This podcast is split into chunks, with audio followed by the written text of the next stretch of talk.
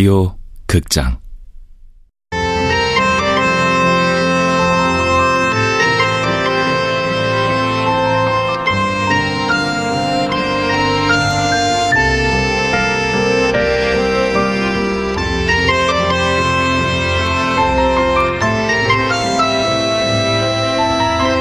통영이에요. 지금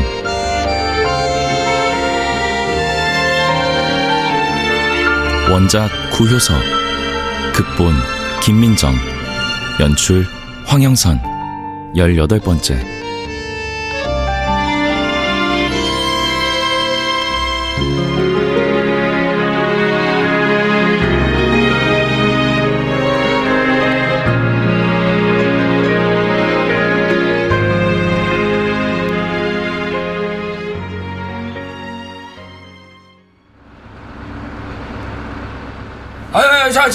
잠깐만요. 저쪽에 또 오네, 또. 아유, 천천히 와요. 저러다 넘어지지. 아유, 고마워요. 어디 뭐 팔러 나가? 장에 한번 갖고 나가보려고. 사주는 데가 익숙하 싶어가지고. 영 없으면 내가 잡아먹지 뭐. 아이고, 그놈 참 먹성스럽게 생긴다. 자, 버스 출발합니다. 다들 앉으세요.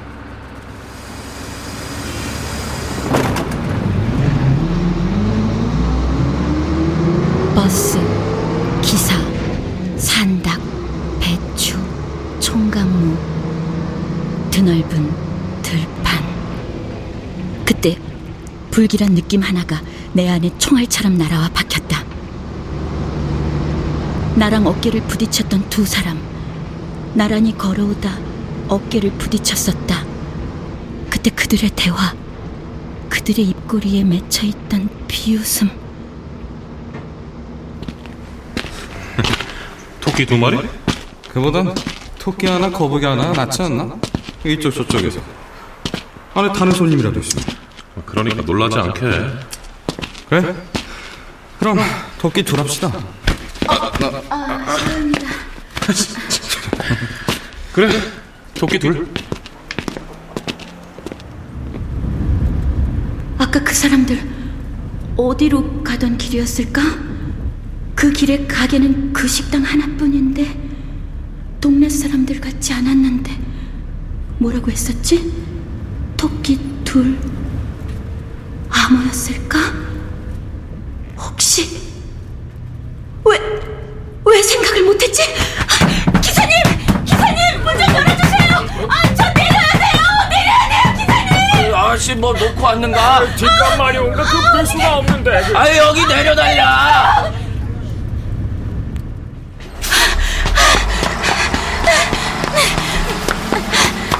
왜 몰랐을까?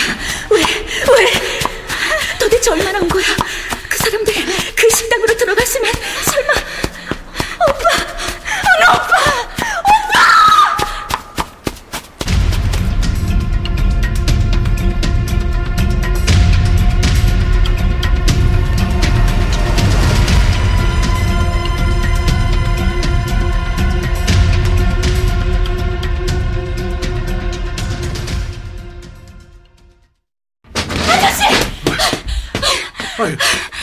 아저씨, 어떻게 됐어요? 네? 이래 어째 이거를? 어떻게 됐나뇨? 갔잖아. 갔어. 어디로요? 누가요? 아유, 이걸 어떻게 이걸? 어디 갔어요? 저랑 같이 밥 먹던 남자요. 도망치다 물에 빠졌잖아요. 물에 그 검은 차가 건져 실어갔는데 어찌 됐는지는 나도 모르지.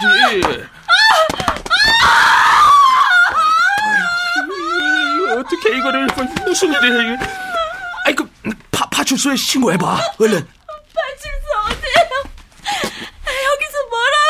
여기서 뭐라요? 이게 참 이게. 가자고. 내 오토바이로 데려다줄게.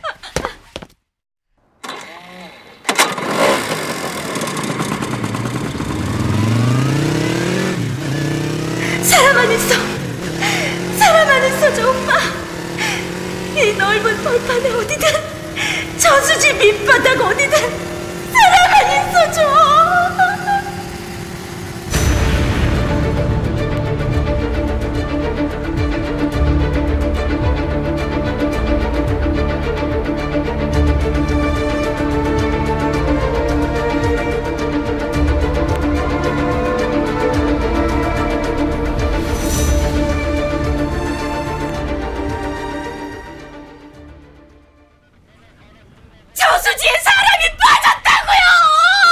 어떤 사람이요? 누가 빠졌는데요? 아이 그 우리 식당에서 밥 잘 먹고 있다가 갑자기 뛰쳐나가더니 저수지에 빠졌어. 그렇게 얘기하시면 안 되죠, 사장님. 어떤 남자 둘이 건져서 검은 차 타고 어디로 갔다면서요? 아이 그 병원으로 데려갔겠죠, 그럼. 어디로 갔는지 몰라요. 그 차, 검은 차 찾으려면 어떻게 해야 돼요? 확실해요?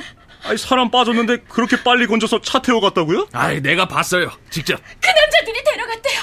그 남자들 좀 찾아야 돼요. 아이, 뭐 저수지 어디쯤이에요? 아이 그 진말 저수지 있잖아요. 그 내 식당 뒤로 이렇게 뻥 뚫린데. 아이 뭐 그 저수지가 보통 넓어야지. 어디 빠진 줄 알아? 아, 내 가게 뒤로 거기. 아이 그러니까 아저씨가 목격자네요. 제발요, 제발. 아이 그 내가 보긴 봤어요. 아이 뭐 경찰이었어요, 그 사람들? 그 뭐 데려갔다는 아니야 그 건져갔댔나? 한눈에 그렇게 보였어요. 그 이름이 뭐예요? 박희린이요. 아이 그 말고 그 사람이요, 그 물에 빠졌다는. 주은후. 예, 그 기다려 보세요. 나는 망설였지만 이미 피할 수 없는 상황이라는 걸 알았다. 신혼을 밝힐 수 없는 남자 주은후는 이미 5년 전 사망 처리되지 않았던가. 조사해봐야 나올 리가 없다. 아니, 이름을 입력하는 순간 이상한 상황이 되고 만다. 소장이 그의 이름을 컴퓨터에 입력하고 한참 지나 입을 뗐다. 아, 이거 본서나 경찰청 가도 소용없어요. 네? 치안본부로. 네. 뭐 거기 가셔야 할 것 같은데. 아, 여기서는 확인이 안 되나? 아, 뭐 이건 개통이 달라요. 직접 가서 확인하는 게 제일 빠를걸요? 네, 진말 파출소입니다. 그만 가보셔요. 아, 네네. 아, 예. 아이고, 저 정신 차려. 정신 차려. 치안본부라니. 주은우가 그러지 않았던가? 감쪽같이 죽여버리는 거지. 감쪽같이. 죽여버리는 거지. 아이, 타세요. 꽉 잡아요. 죽었다는데요. 이미 죽었대요, 그 사람. 난 오토바이에서 떨어져 내렸을 것이다. 그 뒤로는 아무 기억이 없다.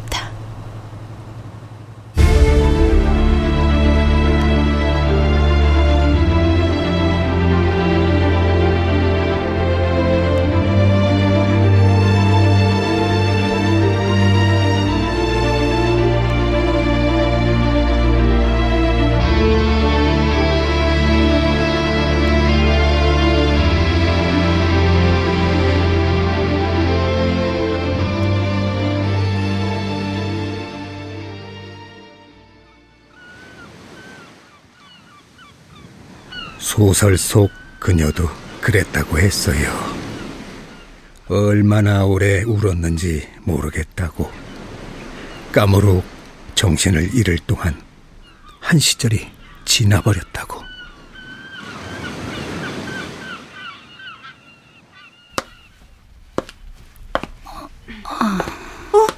정신이 드세요? 네. 여기가... 이틀 동안 의식 없이 계셨어요. 이틀 내내 감긴 눈에서 눈물만 흐르던데요. 그런데 의식이 돌아오니까 환자분 눈물이 멈췄네요. 아, 다행이에요. 아유, 더 누워 계세요. 의사 선생님 오시면 조치 취해 주실 거예요. 머리맡에 약봉지 챙겨둘게요. 네. 환자분 성함은요? 희린이요. 네, 명찰 갈아드릴게요. ER2에서 박희린으로. 나머지 인적사항은 조금 뒤에 작성해 주시고요. 여기가 어딜까? 여기가 어디지? 난 왜 떡갈나무 숲이 바라다 보이는 병원의 침상에 ER2로 누워있었던 걸까?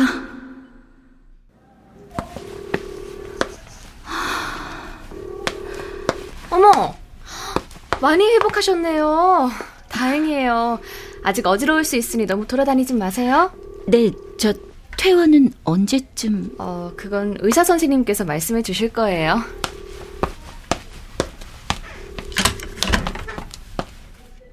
병원에 있는 동안 수차례 전화를 했었지만 그는 전화를 받지 않았다. 제발 일부러 내 전화를 무시하고 있는 것이기를 얼마나 빌었는지.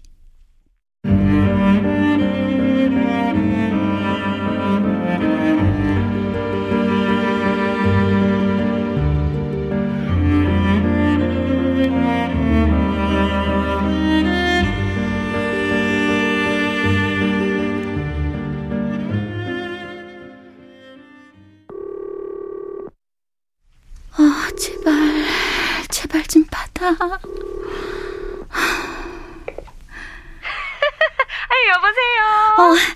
안녕하세요, 아주머니. 저 2층이에요. 그래요. 근데 웬일이에요? 어디 여행 갔어? 며칠 통 얼굴이 안 보이대. 그게 사정이 좀 있어서. 근데 죄송하지만 그 사람 어제 오늘 보신 적 있으세요? 아니, 못 봤는데. 같이 간 거 아니야? 글쎄, 난 불이 꺼져 있어서 어디 둘이 같이 여행 중인지 알았지. 왜 무슨 일인데? 올라가서 초인종 눌러볼까? 아니에요. 저 오늘 올라가요. 감사합니다.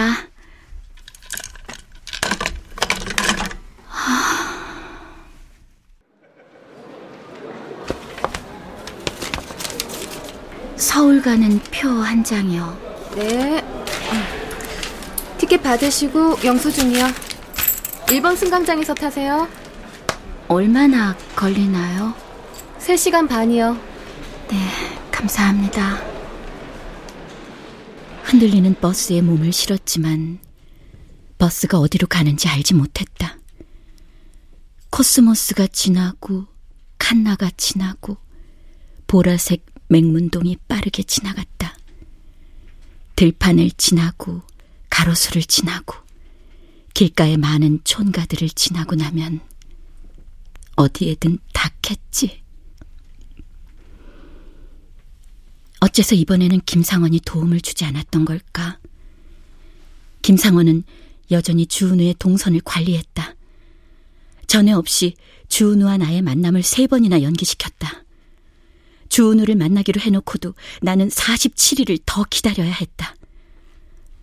어째서 나는 위험을 무릅쓰고 주은우를 지속적으로 만나려는 것일까? 김상원은 그 사실을 어떻게 받아들일까? 좀 더 이따 만나는 게 좋겠어요. 기다릴 텐데. 상황이 좋지 않아요. 김상원이 일부러 만남을 여러 차례 연기한 것은 아닐까?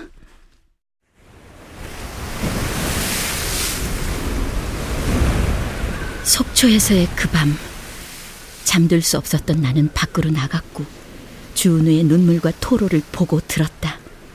그리고 그의 입술이 내 입술에 닿는 것을 김상원에게 보이고 말았다. 주은우와 김상원은 오랫동안 파도와 바람 속에 남아있었다. 전 희린 씨의 안전이 우선입니다.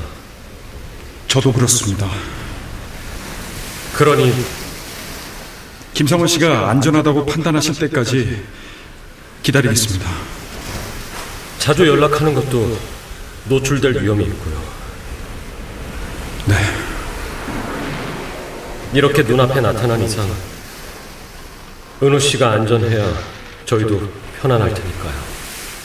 김상원의 위험 신호에도 주은우가 나와의 만남을 무릅썼던 것, 기어이 그랬던 것, 속초의 밤이 원인이 된 건 아닐까?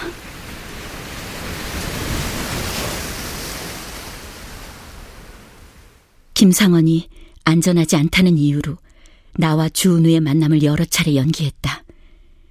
그가 맞았다. 검거조는 주은우의 위치를 정확히 파악했고 습격했다. 그런데 그런데 어째서 김상원은 식당의 전화번호를 알고 있었으면서 그들의 급습을 알려주지 않았던 걸까? 내부자 지인이 김상원에게 연락하는 대신 이번에는 김상원이 거꾸로 내부자에게 제보한 것이 아닐까? 아니다. 이 모든 건 김상원에 대한 나의 무례하고 악의적인 오해다. 나는 주은우를 보고 싶어 보는 것 아니었던가? 주은우도 내가 보고 싶어 보는 것 아니었던가? 나와 주은우가 과거에 어떤 사이였던가? 지금은 어떤 사이던가? 김상원의 입장이 조금이라도 배려되었던가? 내가 그리했던가? 희린아, 우리 오늘 밤 같이 있자. 만나지 말았어야 했었나? 김상원은 나와 주은우의 신체 접촉까지 목격한 사람 아니던가? 세 사람 간의 관계를 주의 깊게 살펴달라는 김상원의 주문은 조금도 부당하지 않은 것이었다. 사랑하는 박기린. 김상원의 위험 정보는 정확했고 주은우는 급습을 당했다. 김상원의 계속되는 위험 경고와 그에 따른 연이은 연기를 자신에 대한 질투로 여겨 만남을 강행했다면 주은우는 어리석은 거다. 김상원의 경고를 믿으면서도 더는 미룰 수 없어 만남을 강행했다면 주은우는 무모한 거다. 죽음을 무릅쓰고까지 만나려 하다니. 하지만 그렇게 해서라도 나를 만나려 했던 그를 어리석거나 무모하다고 말할 수 있을까? 오늘 중으로 돌아오는 거죠? 그럴 거예요. 약속했잖아요. 그래요. 나를 배웅하는 김상원의 웃음이 쓸쓸했다. 걱정하지 말라는 뜻으로 나는 김상원에게 손을 흔들어 보였었나? 그랬던가? 그런데 사흘 만에야 나는 서울 터미널로 돌아왔다.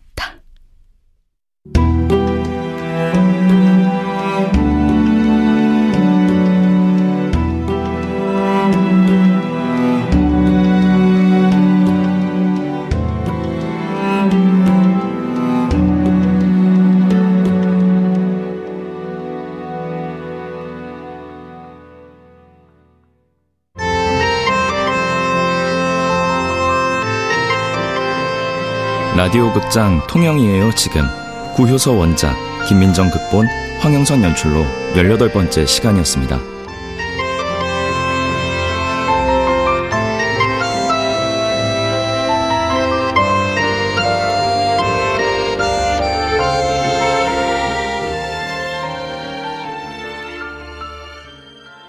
혜원이와 함께 일하는 군나의 책방이라니, 며칠 전만 해도 상상조차 할 수 없었던 일이었습니다. 여러분, 이런 게 인생인 것 같습니다.